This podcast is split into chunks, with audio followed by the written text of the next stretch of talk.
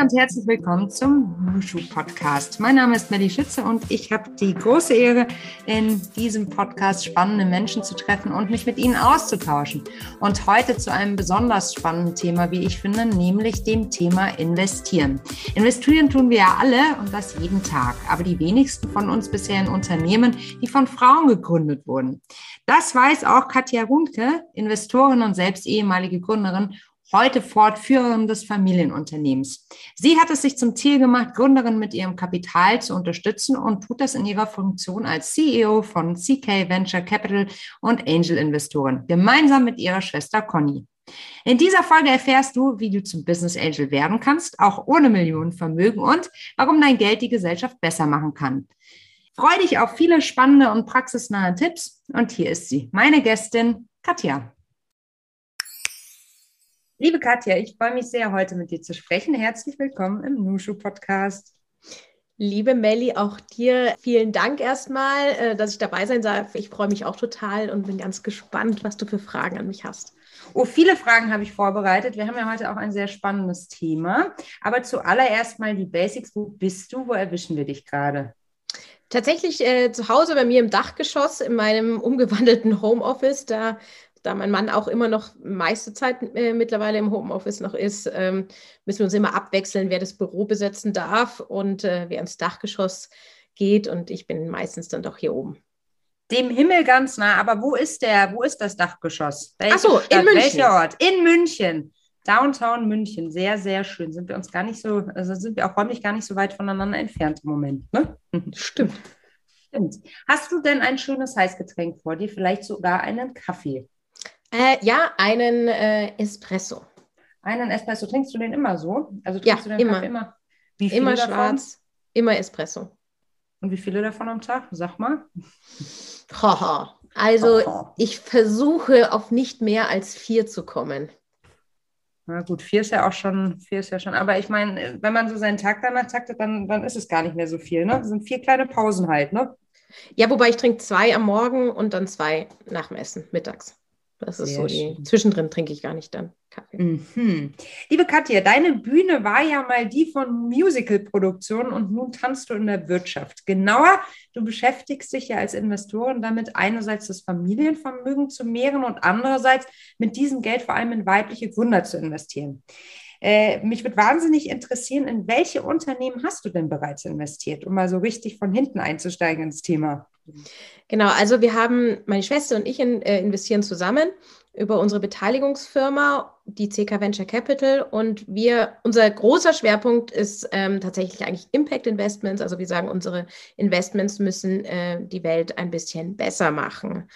Ähm, und wir haben aber natürlich auch, weil da einfach, ähm, ja, einfach noch ein großes Leck besteht, ähm, viel auch im, in Frauen investiert. Also unsere natürlich absolute Lieblingskombi ist Impact äh, Investments in Frauen.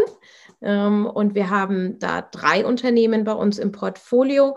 Ähm, das ist zu einem äh, Medicura mit einer wirklich ganz großartigen Gründerin, der Dr. Friederike Bruchmann, die hat es sich auf, äh, zur Aufgabe gemacht, die ähm, Medikamentenwelt aufzumischen, nämlich im Grunde das Medikamentenreporting ähm, sichtbarer zu machen, mehr sozusagen, dass das überhaupt mal aufgenommen wird, weil gerade Nebenwirkungen, aber auch Wirkungen werden von Pharmafirmen gar nicht äh, richtig erfasst oder sie dürfen es tatsächlich gar nicht richtig erfassen beim Patienten, sondern müssen das immer in komplizierten Studien machen. Also heißt, nach der klinischen Studie hört das Wissen über Medikamenten eigentlich auf. Und das möchte ähm, die Rike gerne ändern und ähm, hat dafür eine Plattform entwickelt, zusammen mit verschiedenen Instituten, um ähm, ja genau Medikamentenwirksamkeiten ähm, transparenter zu machen und natürlich dann auch ähm, einen großen Nutzen für wiederum die Pharmafirmen und die Medizin zu generieren.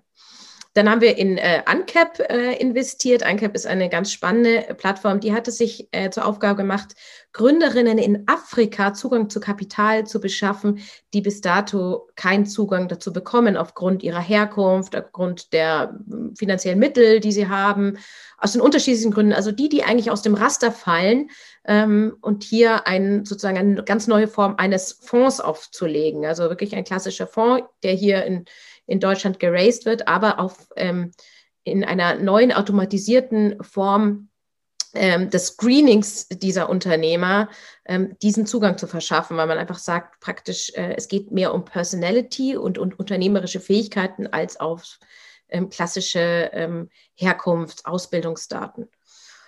Und wir sind bei My Ego to Go drin, das macht, die machen selbst ein Identity. Das heißt, ähm, dass man seine eigenen Daten im Internet, also gerade die wirklich äh, wichtigen Daten wie Personalausweis, Führerschein und sowas bei dem User selber bleibt und nicht ähm, an die Unternehmen vermittelt werden. Also das heißt, man schickt dann keinen Ausweis mehr hin, sondern man kriegt eigentlich nur noch die Verifizierung, dass dieser Person die ist, die sich damit ausweist per ähm, QR-Code zum Beispiel und ähm, und damit sozusagen diesen, den Datenschutz ähm, bei, also beziehungsweise die Datenhoheit, äh, darum geht es vor allem, die Datenhoheit bei den Usern selber belässt. Und nein, wir haben tatsächlich jetzt gerade unser jüngstes Investment, das ist auch im Medizinbereich, auch wieder in Frauen. Die haben ähm, einen ähm, chirurgischen Stuhl entwickelt, den den Chirurgen ihre Arbeit am OP-Tisch äh, deutlich erleichtern wird. Wow, das ist ja wahnsinnig vielfältig und klingt ähm, sehr divers, euer Portfolio. Wie geht ihr an die Auswahl ran? Also du sagtest ja schon Impact ähm, und Frau, das sind zwei ähm, Pluspunkte sozusagen. Ähm, und vorhin sagtest du, es gibt ein, äh, es gibt noch so eine Art Gap. Ich weiß jetzt nicht, ähm, bezog sich das auf die Gründungen im Bereich Impact oder die äh, Anzahl weiblicher Gründer? Im Zweifel wahrscheinlich auf beides oder, oder wie, wie schätzt du das ein? Genau, tatsächlich auf beides. Also mhm. ähm, darüber habe ich ja auch eben ein Buch geschrieben, dass tatsächlich wir ein Problem haben, dass wir zu wenig Kapital für weibliche Gründerinnen, aber tatsächlich auch zu wenig Kapital in Impact-Unternehmen haben. Das ändert sich, aber in langsamen Schritten, muss man sagen. Mhm. mhm. Es gibt ja diese super spannende äh, Studie von der Boston Consulting Gruppe aus dem Jahr 2018 ist die, glaube ich, äh, wo sie herausgefunden haben, dass weibliche Gründer vor allem, also sich gerne gesellschaftlichen Problemstellungen widmen. Und ähm, die, also ist das was, was du auch äh, beobachtest? Absolut. Also die meisten Gründerinnen, wobei ich tatsächlich sagen muss, auch viele Gründer das sich mittlerweile auf die Fahne schreiben, zu sagen, wir wollen wirklich eben die Welt ein Stück besser machen und wollen wirklich Unternehmen ähm, groß machen, die einen wirklich hohen gesellschaftlichen Nutzen haben. Das ist aber trotzdem tatsächlich schon ein Frauenthema. Ähm, und deswegen brauchen wir auch unbedingt mehr weibliche Investorinnen, weil man hat genauso festgestellt, dass ähm, die meisten Frauen, die investieren wollen, einfach Gutes tun wollen mit ihrem Geld ähm, und deswegen auch gerne, also erstmal gerne Frauen unterstützen wollen und eben aber auch Impact-Unternehmen unterstützen wollen. Und das ist eben so wichtig, damit wir genug Kapital in diesen Markt bekommen, dass wir da auch eben mehr Frauen sehen auf der Investorinnenseite. Mhm, absolut. Ähm, und ich bin total froh, dass wir heute darüber sprechen und ich dir auch die Frage stellen kann, wie man eigentlich zur Investorin wird. Muss man dafür richtig viel Geld mitbringen oder gibt es auch die Möglichkeit, vielleicht mit kleineren Summen einzusteigen? Wann ist der richtige Moment, damit zu starten? Also ähm, das Lustige ist, ich habe ja selber immer gedacht, ich hatte völlig falsche Vorstellungen zum Thema Business Angel sein. Was hattest du denn für Vorstellungen? Naja, meine, Vor meine, Vorstellungen kamen halt tatsächlich aus das, was man aus der Höhle der Löwen kennt. Oh ja, also, echt? ich habe immer gedacht, ja, äh, wenn ich jetzt Investorin werden will in Startups, ich hätte auch überhaupt keine Idee gehabt, wo finde ich überhaupt ein Startup, aber ich habe auch immer gedacht, ja, wenn ich ähm, Investorin werde, dann muss ich mindestens CEO von drei DAX-Konzernen gewesen sein. Ich sollte am besten einen eigenen Home-Shopping-Kanal haben und ein Vertriebsnetzwerk von hier bis ähm, in die USA. Das ist natürlich Quatsch, aber das war einfach das, was ich über Startups wusste. Und das ist nicht so, ne? Man kann natürlich erstmal gibt es viele Startups, die gar nicht, weil im, im, bei Hülle der Löwen sieht man ja nur B2C eigentlich Startups, die in den Konsumentenbereich reinreichen. Aber die B2B-Startups, die sozusagen also von Firma zu Firma Sachen verkaufen, die sieht man da ja gar nicht. Und das ist aber ein riesiger Markt im Startup-Bereich. Und tatsächlich kann man natürlich auch mit viel kleineren Summen ähm, investieren. Also die meisten, gerade wenn man sich über so ähm, Netzwerke und Crowdfunding-Plattformen wie zum Beispiel Prime Crowd oder Companisto beteiligt, dann kann man anfangen mit 10.000 Euro. Also ähnlich wie man vielleicht auch am Aktienmarkt äh, investiert. Also ich glaube, es gibt zwei wichtige Dinge zu, zu sagen zum Startup-Investment. Erstens, man sollte es nicht mit seiner ähm, äh, Rentenvorsorge machen. Ne? Also das ist nicht, das ist durchaus schon risikoreich und risikoreicher, als man auch am Aktienmarkt investieren kann. Also das sollte schon ein bisschen ein Geld sein, wo man sagt, okay, wenn es jetzt wirklich verloren geht, dann äh, bringt es mich nicht um. Ähm, aber wenn man dieses Geld übrig hat, und ich sage immer, statt in die nächste Louis Vuitton-Handtasche zu investieren, ähm, geht lieber in den Startup-Markt, weil ähm, erstens mal ist natürlich, kann es sehr attraktiv sein, was dann natürlich auch ähm, hinten rauskommt, weil Chance und Risiko liegen bekanntlich immer, sind immer die Gegenpole, also umso mehr Chance, umso mehr Risiko. Deswegen sind die Chancen natürlich hoch. Ähm, und ähm, es macht natürlich unheimlich viel Freude, besonders wenn man ähm, sowieso unternehmerisch auch selbst tätig ist, aber auch, ich glaube, jedem anderen, der gerne etwas weitergibt von seiner eigenen Erfahrung, ähm, das ist das große, große Pluspunkt bei den Startup-Investments, dass es eben nicht nur etwas ist, um äh, Geld zu verdienen und Vermögen aufzubauen, sondern dass man wirklich ähm, dabei sein kann. Also man, man, man äh, ist dabei, wie Firmen wachsen, man kann die Gründer unterstützen. Ähm, das ist einfach sehr bereichernd auf der persönlichen Ebene, neben dem ganzen wirtschaftlichen äh, Thematik, die da dahinter steckt. Ja, man hat halt ein gemeinsames Ziel, ne? Also ähm, ich glaube, die, das Bild, das da draußen, draußen vorherrscht von Investoren und äh, Gründer, ist ja häufig so, dass es so ein man muss reporten, man muss äh, Zahlen abliefern, aber im Zweifel ist es ja wirklich ein gemeinschaftliches ähm, Engagement, das man zeigt, weil ich meine, du hast ja als Investoren auch ein sehr großes Interesse daran, dass die Idee aufgeht. Absolut und überhaupt nicht. Also als Business Angel, das ist ja noch mal ein bisschen was anderes als nur ein klassischer Investor. Wir sagen mhm. immer, wir haben die zwei Flügel. Also der eine Flügel ist das Kapital, was wir in die Firma geben, und der andere Flügel ist unser Know-how, unsere Ratschläge, unser Netzwerk, äh, unseren Support. Und ähm, natürlich ist das das auch, wir, wir sitzen ja alle in einem Boot. Wenn du in ein Unternehmen einsteigst, bist du mit Gesellschafter. Und natürlich ist es unser Interesse, das Ding groß zu machen. Und die Zahlen, sie interessieren da tatsächlich nur auf einer kleineren Ebene. In Wirklichkeit geht es wirklich darum, was passiert in der Firma. Wie kann ich den Gründer unterstützen? Und das kann auch auf allen Ebenen passieren. Also das ist auch von Startup zu Startup total unterschiedlich. Bei manchen kann man wirklich fachlich unterstützen und bei anderen Startups von uns, da kann ich sagen, du, ich habe fachlich davon echt keine Ahnung. Aber ich kann euch auf ähm, strategischen Ebenen, ich kann euch auch in sozusagen in Führungsthemen unterstützen. Ich kann euch in der Kommunikation äh, unterstützen, zum Beispiel von Investor zu anderem Investor. Das ist ja auch nicht immer ganz leicht, mit den verschiedenen Investoren zu handeln. Manchmal rufen mich Gründer nur an und sagen, du, Katja, ich weiß gerade nicht, was ich machen soll. Kannst du mir, kann, kann ich dir das mal 15 Minuten erzählen? Ähm, was ist denn dein Ratschlag? Also das ist ja ganz viel persönliche Ebene und das ist ja auch, warum wir unsere Startups immer sozusagen vor allem der Hauptfokus und das Hauptscreening liegt am Anfang auf dem Gründern oder auf der Gründerpersönlichkeit. Also wir würden in die beste Idee nicht investieren, wenn wir nicht absolut mit den Gründern matchen oder Gründerinnen, ähm, weil wir sagen, ähm, das passt richtig gut, mit denen wollen wir einfach unbedingt zusammenarbeiten, weil die Zusammenarbeit ist eng und intensiv und da muss man sich mögen, sonst bringt es nichts. Mhm.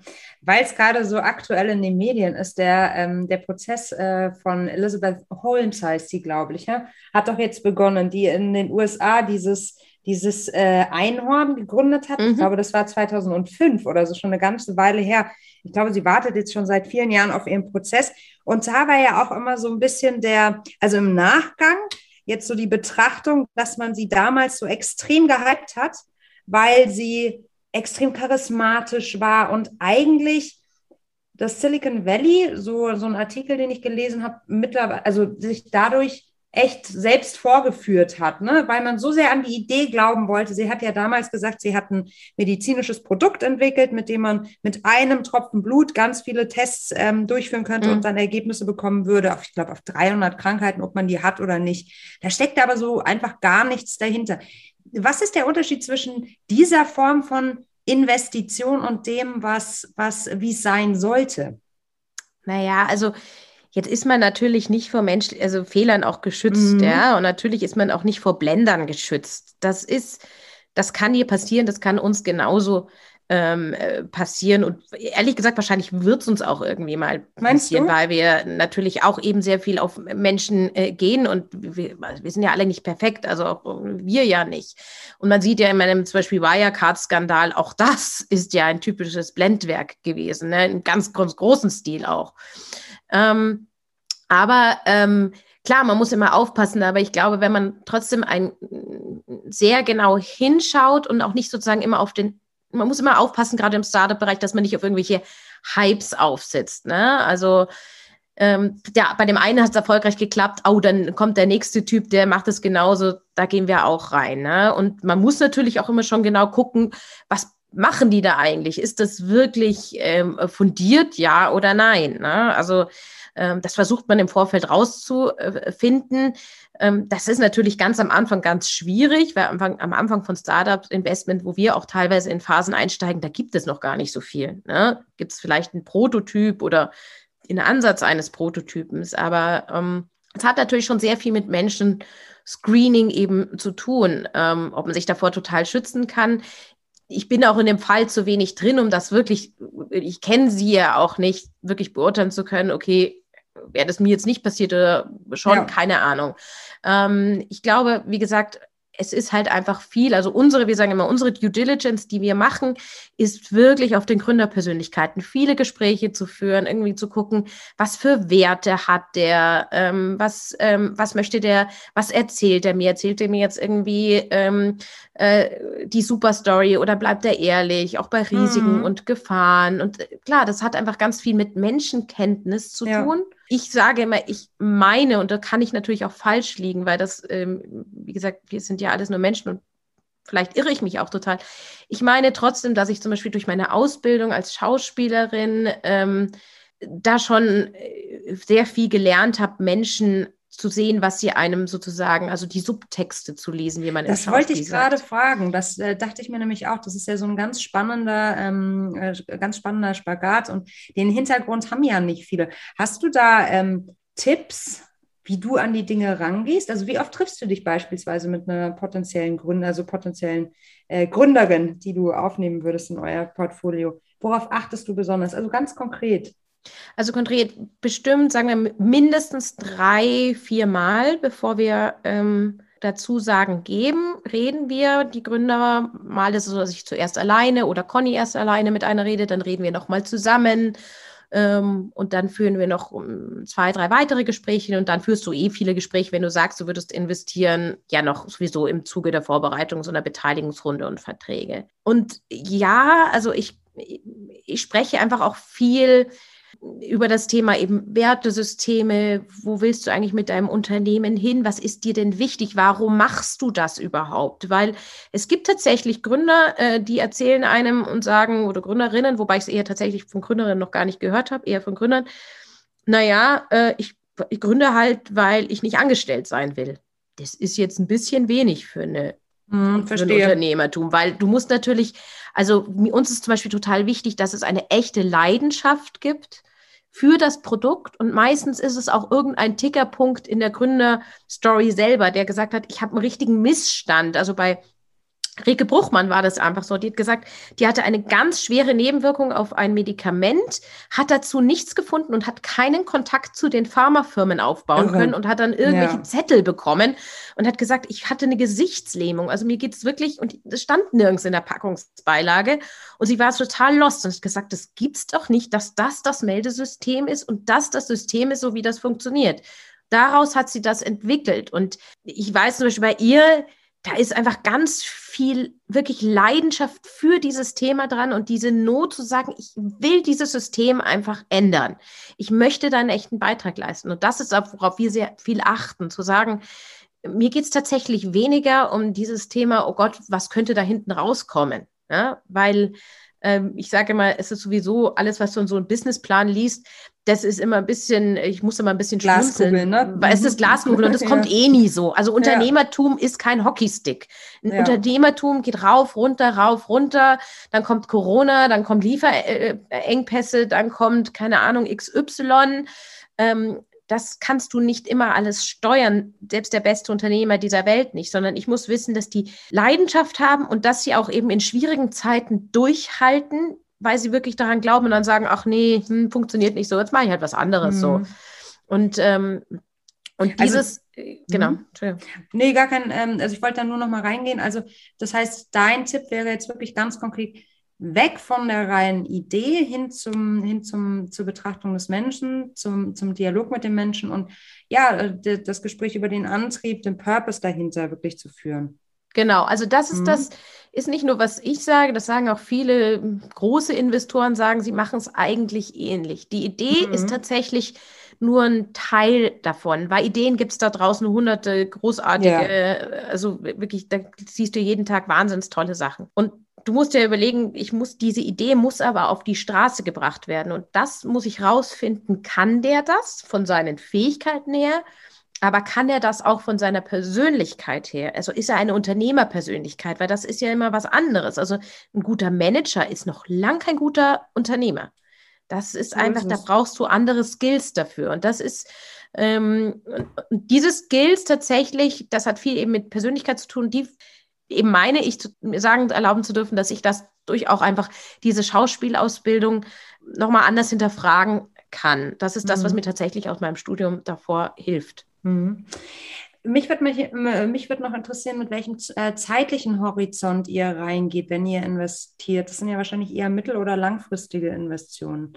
Lang. Und, ja, lang. Und Gibt es da schon, wenn ihr einsteigt, einen langfristigen Plan, wann Exit ist oder ist das Ergebnis offen und jetzt geht man erstmal mit Kapital rein und dann schaut man, wie die Entwicklung ist? Nein, also wir gehen ergebnisoffen rein. Mhm. Ähm, tatsächlich, wir sind ja Business Angels, das heißt, wir investieren mit privatem Kapital. Das heißt, wir müssen nicht wie ein VC ein Exit-Szenario aufbauen. Also wir müssen nicht reingehen und sagen, in fünf Jahren muss ich immer wieder draußen sein und an äh, meine Investoren zurückzahlen, sondern wir können das tatsächlich frei steuern. Ähm, und wir sind auch, äh, wir gehen auch in Unternehmen rein und zwar in alle unsere Startups mit der Prämisse zu sagen, wenn es ein Exit gibt, klar. Aber wenn wir es geschafft haben, ein erfolgreiches mittelständisches Unternehmen mit aufzubauen und wir sind in 30 Jahren da dort noch Gesellschafter, dann ist das für uns auch fein. Also das ist äh, das nicht ist wunderbar. So also ich meine, es ist doch ein hehres Ziel. Ich glaube, durch diese ganzen, wir hatten es ja vorhin schon, durch diese Hülle der Löwen, äh, durch diesen Wahnsinn, der da auch in Teilen vorgelebt wird. Ne? Also es ist ja höchst spannend, die Sendung, aber wo es immer um ganz schnell, ganz groß ähm, skalieren etc. pp geht, bleibt auch manchmal so ein bisschen auf der Strecke, dass es schon eine Riesenleistung ist, wenn man eben ein Unternehmen aufbaut, seinen Mitarbeitenden faire Löhne, äh, Löhne und Gehälter zahlen kann und dass das schon eine echte Leistung ist. Ähm, das finde ich toll, dass du es auch nochmal unterstreichst. Ja, danke. Nee, das ist auch tatsächlich ein bisschen natürlich immer die Gefahr in dem Startup-Bereich, dass es immer alles sehr schnell und sehr hoch und sehr weit und immer alles muss riesig skalieren. Klar, äh, das ist toll, aber ähm, gerade bei den Impact-Startups geht sowieso schon mal gar nicht so schnell, ne? weil da sind einfach, das hat einfach teilweise damit zu tun, dass erstens mal Impact-Unternehmer meistens einfach eine sehr faire Grundhaltung eben auch gegenüber ihren Mitarbeitern hat und die ordentlich bezahlen wollen und eine ordentliche Work-Life-Balance bieten wollen. Aber auch, dass sie natürlich oft innovative Produkte haben, die es am Markt noch gar nicht gibt. Also wir sind ja zum Beispiel in einem ähm, Smart Farming Unternehmen investiert. Smart Farming ist ein sehr neuer Markt. Da gibt es noch gar nicht so viele Techniken und Innovationen. Das wird alles gerade erst entwickelt. So was dauert. Also das ist ja nicht von heute auf morgen. Ähm, das sind alles teilweise äh, Deep Tech-Themen. Äh, da braucht man einfach einen langen Horizont oder anderes Thema, wir sind bei dem Aufforstungsunternehmen auch investiert. Äh, wie sagt der Gründer immer so schön, er sagt, naja, wir können ja nicht an den Bäumen ziehen. Ein Baum wächst halt so schnell, wie er wächst. Ja, hat großes Potenzial, ähm, aber ist einfach ein Unternehmen, das eine gewisse Zyklen einfach hat. Und trotzdem ist es ein absolutes, also es ist ein super notwendiges Unternehmen, weil wir alle wissen, unsere Wälder ähm, sind kaputt und wir müssen da ganz dringend was tun. Ähm, aber ja, das ist kein, kein, das ist keine Schuhe verkaufen, das ist keine E-Commerce-Plattform. Und das ist, glaube ich, deswegen muss man gerade als Impact-Investor wissen, dass man da einfach lange äh, Zyklen hat. Und wenn man aber weiß, dass das in Ordnung für einen ist und die aushalten kann, diese langen Zyklen, ähm, dann hat man aber auch das, hat man auch ein Riesenpotenzial hinten raus. Mhm. Wie kommst du an deine Startups? Wo triffst du die Gründerinnen und Gründer? Also, ähm, wenn jemand zum Beispiel, ich sage ja immer, äh, gibt so fünf Tipps, wie man eben Startup-Investorin wird. Ähm, und ich sage einfach, einer davon ist, sich in möglichst viele Netzwerke einzusch sozusagen äh, Mitglied zu werden. Also wir haben angefangen bei bei Startup. Das ist ein bayerisches, ganz tolles ähm, Netzwerk, das Investoren und ähm, Startups verbindet. Aber es gibt natürlich auch gerade für Frauen das Female Investors, Investors Network von Svenja Lassen, äh, das über Prime Crowd läuft. Dann gibt es auch jetzt gerade Encourage Ventures, hat sich neu gegründet. Dort wird gepitcht, da pitchen tatsächlich nur Frauen ähm, also Frauengründungen. Ähm, aber äh, und da gibt es unzählige praktisch Netzwerke in ganz Deutschland. Der Dachverband ist das, äh, äh, das Band, das Business Angel Netzwerk ähm, Deutschland. Ähm, und im Grunde, wenn man sich da überall Mitglied wird, dann auf die ganzen Events geht zusätzlich, dann findet man also dann kommt der Dealflow von ganz alleine. Und wenn man sich vor allem als Frau auch noch sichtbar macht auf LinkedIn und sagt, ich bin Business Angel, ich investiere, dann finden dich die Startups, ne? weil das ist einfach, gerade wir Frauen, es gibt ja nicht so viele. Und ähm, deswegen ähm, kann ich immer nur raten, mach dich sichtbar und, und werde Teil von vielen Netzwerken und gehe auf viele Veranstaltungen. Und dann kommt der Dealflow ganz von alleine. Super, das war doch schon sehr konkret. Wollen wir vielleicht nochmal über Svenjas äh, Plattform Prime Crowd sprechen, weil das ist ja auch ein ganz interessantes Modell. Kannst du das einmal erläutern? Ich glaube, das ist ja gerade gut geeignet, wenn man eben mit nicht so großen Summen einsteigen möchte, ne? Oder genau, das ist einfach, ähm, das ist deswegen toll, weil Prime Crowd sucht Startups aus, die sie in ihrer Kampagne vorstellen. Und dort kann man dann mit kleinen Ticket ab 10.000 Euro investieren und wird dann gepoolt heißt, also die ganzen Investoren werden zusammengefasst, sie machen einen Treuhändervertrag und sind sozusagen dann der Gesellschafter gegenüber dem Startup, ähm, so dass nicht alle, weil man kann ja nicht 50 oder 60 kleine Gesellschafter haben, dann kann das Startup nicht mehr arbeiten, mhm. wenn jeder die gleichen Gesellschaftsrechte hat, sondern man sagt, okay, diese in, über, als Hand dieses Treuhänders, der verwaltet praktisch äh, alle Aktionen mit dem Startups und man selber kann dann einfach mit investieren bei diesem einen gezielten Startup, für das man sich entscheidet. Und da eben kann man schon mit 10.000 Euro anfangen und braucht auch, das muss man auch sagen, dann noch nicht so viel Know-how. Gerade wenn man anfängt, ist es sehr schön, weil es ist natürlich viel, gerade in der Startup-Welt, ich sage immer, es ist wie eine neue Sprache lernen, weil da prasseln selbst für mich als Unternehmerin ähm, immer wieder total neue ähm, Begrifflichkeiten die ich einfach vorher in meiner normalen mittelständischen Unternehmenswelt gar nie gehört habe, weil das einfach diese New Economy-Sprache ist. Und das muss man ja auch alles erstmal lernen, ne? wie, wie das, diese Beteiligungsverträge aufgebaut sind und so. Und das ist natürlich sehr schön, wenn man erstmal sich da auch an jemanden bisschen ranhängen kann, beziehungsweise da eingebettet wird ähm, und das erstmal übernimmt. Und dann kann man erstmal anfangen, eben auch in dieser Startup-Welt zu schnuppern, mit den Gründern zu sprechen und zu sagen, ah, okay, das gucke ich mir mal an. Finde ich das interessant, ja oder nein? Apropos Lernen, du hast es vorhin schon erwähnt, du hast ein Buch geschrieben. Was war der, ähm, was war der Impuls dafür, zu sagen, ich greife jetzt zu Zettel und Stift und leg mal los? Also tatsächlich bin ich in diese Startup-Welt auch reingerutscht. Ich kannte mhm. eben diese Asset-Klasse nicht. Und äh, am Anfang, ich war total begeistert und habe gedacht, oh Gott, Conny, das müssen wir machen. Komm, bitte, äh, hier, schau dir das an. Conny auch, ja, mega, machen wir. Und dann haben wir angefangen, unsere ersten Investitionen zu ma äh, machen. Und dann kam ähm, irgendwann, ähm, weil doch wir sehr schnell sichtbar wurden, und es gibt ja eben nicht so viele Frauen, die investieren als Business Angel in Deutschland, kam das Handelsblatt ähm, auf mich zu und hat gesagt, ähm, ja, ob wir mal reden wollen, ob wir mal ein Interview machen möchten. Und daraufhin haben die dann einen Artikel über Conny und mich geschrieben. Und durch diesen Artikel kam natürlich noch mehr Aufmerksamkeit und unter anderem ein Verlag, der Beschobuk Verlag aus ähm, Berlin, ein Boutique Verlag, und der hat gesagt, ähm, äh, mehr oder weniger, wollt ihr das nicht machen als Thema, ähm, weil das ist super heiß. Es gibt dazu keinerlei Liter äh, deutsche Literatur ähm, und ähm, das wäre doch ein tolles Buchthema. Und äh, Conny schreibt gerade an einem anderen Buch und hat dann gesagt, nee, sie kann das nicht machen. Ähm, aber habe ich gesagt, okay, mein Gott, ich wollte zwar nie ein Buch schreiben, das stand auf meiner To-Do-Liste irgendwo auf Platz 500, aber habe gesagt, okay, das ist irgendwie so ein wichtiges Thema und es scheint so äh, gebraucht zu sein, weil da ja sozusagen von außen auf mich zukam und ich wirklich ständig angesprochen wurde und Panels gehalten habe und äh, eben Interviews gegeben habe, dass ich gesagt habe, okay, jetzt ist dieser Zeitpunkt, habe dann ähm, der Verlag äh, hat dann auch so gesagt, okay, wir machen das in einer ganz engen Zusammenarbeit. Ich habe ja mit Autorentum vorher nicht so viel zu tun gehabt.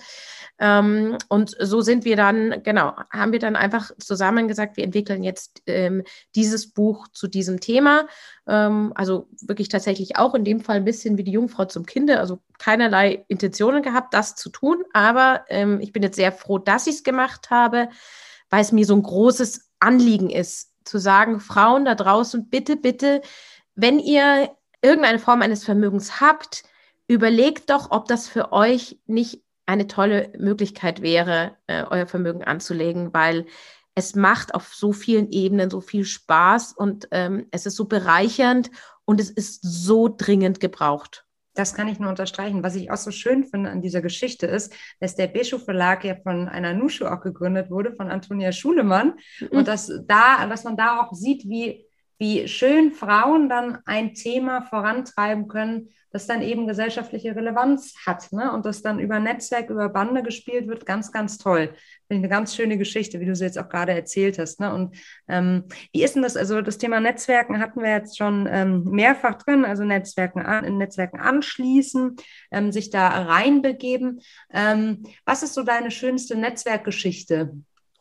meine schönste Aha. Netzwerkgeschichte. Ui. Netzwerkgeschichte. oh, jetzt äh, da muss ich jetzt erstmal überlegen, was meine schönste ja, Netzwerkgeschichte Ich finde die Frage ist. auch schwierig äh, zu beantworten, weil man hat ja doch sehr viele schöne Erlebnisse. Aber wir haben ja jetzt schon die eine oder andere Person in diesem Podcast genannt, die wir auch beide kennen, äh, Svenja Lassen eben mit Primecard. Und das ist eben so schön und es macht mir immer ein ganz schön, äh, ganz warmes Gefühl ums Herzen, wenn man merkt, wie viele Frauen auf diesem Thema jetzt nennen wir mal so den Überbegriff Female Empowerment, arbeiten von ganz unterschiedlichen Perspektiven, aus ganz unterschiedlichen Perspektiven heraus, ne? aber mit einer intrinsischen Motivation. Und ich finde, das ist alleine auch schon eine wunderbare Netzwerkgeschichte. Wir beide haben uns auch über Netzwerk äh, kennengelernt, über eine Empfehlung. Und ähm, das ist einfach schön zu sehen, wie viele Leute da draußen für ein und, äh, ein und dasselbe Ziel aus ganz Absolut. unterschiedlichen Perspektiven arbeiten. Absolut. Also was ich, was, also sagen wir, meine schönste oder meine bereicherndste mhm. Netzwerkbegegnung ist tatsächlich, und das muss ich, muss ich sie wieder nennen oder darf sie wieder nennen, ist Svenja Lassen, mhm. weil Svenja auch wirklich so sehr daran interessiert ist, Frauen zu fördern und zwar wirklich aus ihrer ja, eigenen nur Persönlichkeit heraus, weil sie es gerne tun möchte, weil es ihr so wichtig ist, äh, ohne eigenes Ego. Und ähm, ich habe Svenja ganz, als sie, ich war eines der ersten Mitglieder beim Finn, zufälligerweise, ich habe es gelesen, sie hat es irgendwie gepostet, ich bin da zufällig drauf gestolpert und habe gesagt, habe ich sie sofort angerufen. Und Svenja ist für mich wirklich eine so Bereicherung in meinem Leben, weil sie ähm, ja auch mir so mit dem Buch geholfen hat, hat auch eine Intro noch dazu geschrieben und ist wirklich. Sie hat einen journalistischen ähm, Background, muss man wissen. Genau. genau. Mhm. Genau, sie kommt ja aus äh, von der Cosmopolitan, mhm. sie ist ja mhm. Journalistin auch und ähm, hat, äh, ja genau, also hilft mir auch mit ihren Netzwerkkontakten, äh, vermittelt mir Panels und Einladungen. Also sie ist da wirklich ganz, ganz großartig. Ähm, und, aber sie ist eine von vielen, vielen tollen Frauen, die ich einfach kennengelernt habe. Ich mhm. habe so viele tolle Frauen, überhaupt auch Männer, muss ich sagen. Also ich möchte es ja nicht nur auf die Frauen beziehen, aber ich habe ich hab sowieso durch diese Netzwerke so viele tolle Persönlichkeiten ähm, kennengelernt, ähm, wo es mir so viel Freude macht. Und ich sehe vor allem mit Freude, dass es langsam zu diesem Schulterschluss bei den Frauen kommt. Ich habe denen immer das Gefühl gehabt, das habe ich so ein bisschen vermisst. Deswegen ist das Startup Investment meiner Meinung nach auch so ein bisschen ein Boys Club geblieben, weil Frauen sich nicht genug den Schulterschluss äh, gemacht haben. Und deswegen ist ja auch so toll, dass äh, mit eurem äh, Netzwerk, ne, dass man einfach sagt, mhm. man ist äh, wir Frauen müssen uns jetzt zusammenschließen und sichtbar machen ähm, und, und einfach sagen, hier, wir sind hier und uns gegenseitig supporten. Und ich habe zum Beispiel auch für das Buch ganz tollen Support bekommen ähm, von vielen äh, Prominenten eben. Also Verena Pauster, die gesagt hat, klar, unterstütze ich. Tatjana Kiel gesagt hat, klar, unterstütze ich. Äh, Tijen Onaran gesagt hat, klar, unterstütze ich. Also die Tijen, die äh, ohne wirklich was dafür von mir zu wollen oder zu bekommen, die supportet mich in ihrem Netzwerk, lädt mich auf Panels ein, äh, bringt mich in ihre Newsletter, supportet das Buch, ähm, hat Statements für das Buch geschrieben. Also das ist ja ganz toll, wenn ich sage, und das einfach nur zu sagen, weil sie genau weiß, muss das auch dieses Thema voranbringen, wir brauchen das. Ähm, und das ist das, was ich wirklich tatsächlich gerade ganz großartig finde, was für einen Schulterschluss gerade passiert. Ähm, und ich glaube, damit können wir einfach auch wirklich was bewegen. Und ich habe auch wirklich das Gefühl, dieses Jahr 2021 ist gerade dieses Jahr der Frau. Also das wirklich sagt, man sagt hier, da stehen einfach Frauen auf ähm, da draußen und sagen, hier, wir sind hier, wir haben unsere Meinung und wir, ähm, äh, wir, wir lassen uns jetzt ganz sicher nicht mehr irgendwie ins Abseits drängen. Na, ich hoffe, das ist nicht nur das einzige Jahr der Frauen. Aber, äh, also ich, hoffe, ich, hoffe, das, das ist der Startschuss. ja, absolut, absolut. Ich würde gerne mit dir äh, eine Runde Quick and Dirty spielen. Das geht so, ich stelle dir eine Frage und du antwortest idealerweise in einem Satz. Bist du bereit, Katja? Okay, ich tue mein Bestes. Was war der Moment, der für dich dein bislang größtes Erfolgserlebnis war? Das klingt jetzt blöd, aber das sind die Geburt meiner Kinder. Das klingt überhaupt nicht blöd, das sagen ganz viele. Ist schön. Was war die größte Herausforderung in deiner Karriere in den letzten zwei Jahren? Das äh, Familie, Corona und Business unter einen Hut zu bringen. Welche Situation in deiner Karriere würdest du heute anders angehen als damals? In Zeit meiner äh, Musical-Ausbildung wäre ich gerne jetzt im Nachhinein mehr bei mir und weniger im Außen geblieben. Was war dein größtes Learning in den letzten drei Jahren? Alle kochen nur mit Wasser. Wenn du eine Sache auf der Welt sofort ändern könntest, welche wäre das? Mehr Stimmrechte für Kinder. Wie ist deine Definition von Feminismus und bist du Feministin? Feminismus ist mir oft zu einseitig gedacht. Ähm, ich würde mich tatsächlich selber gar nicht als Feministin sehen, weil ich gerne, ich lebe, ich möchte gerne, ich sehe gern Menschen und nicht Geschlechter. Vielen Dank für deine Zeit, Katja. Hat viel Spaß gemacht. Wir verlinken euch natürlich auch das Buch. Und ich habe gehört, dass wir auch äh, eine Ausgabe davon verlosen auf unserem Insta-Channel.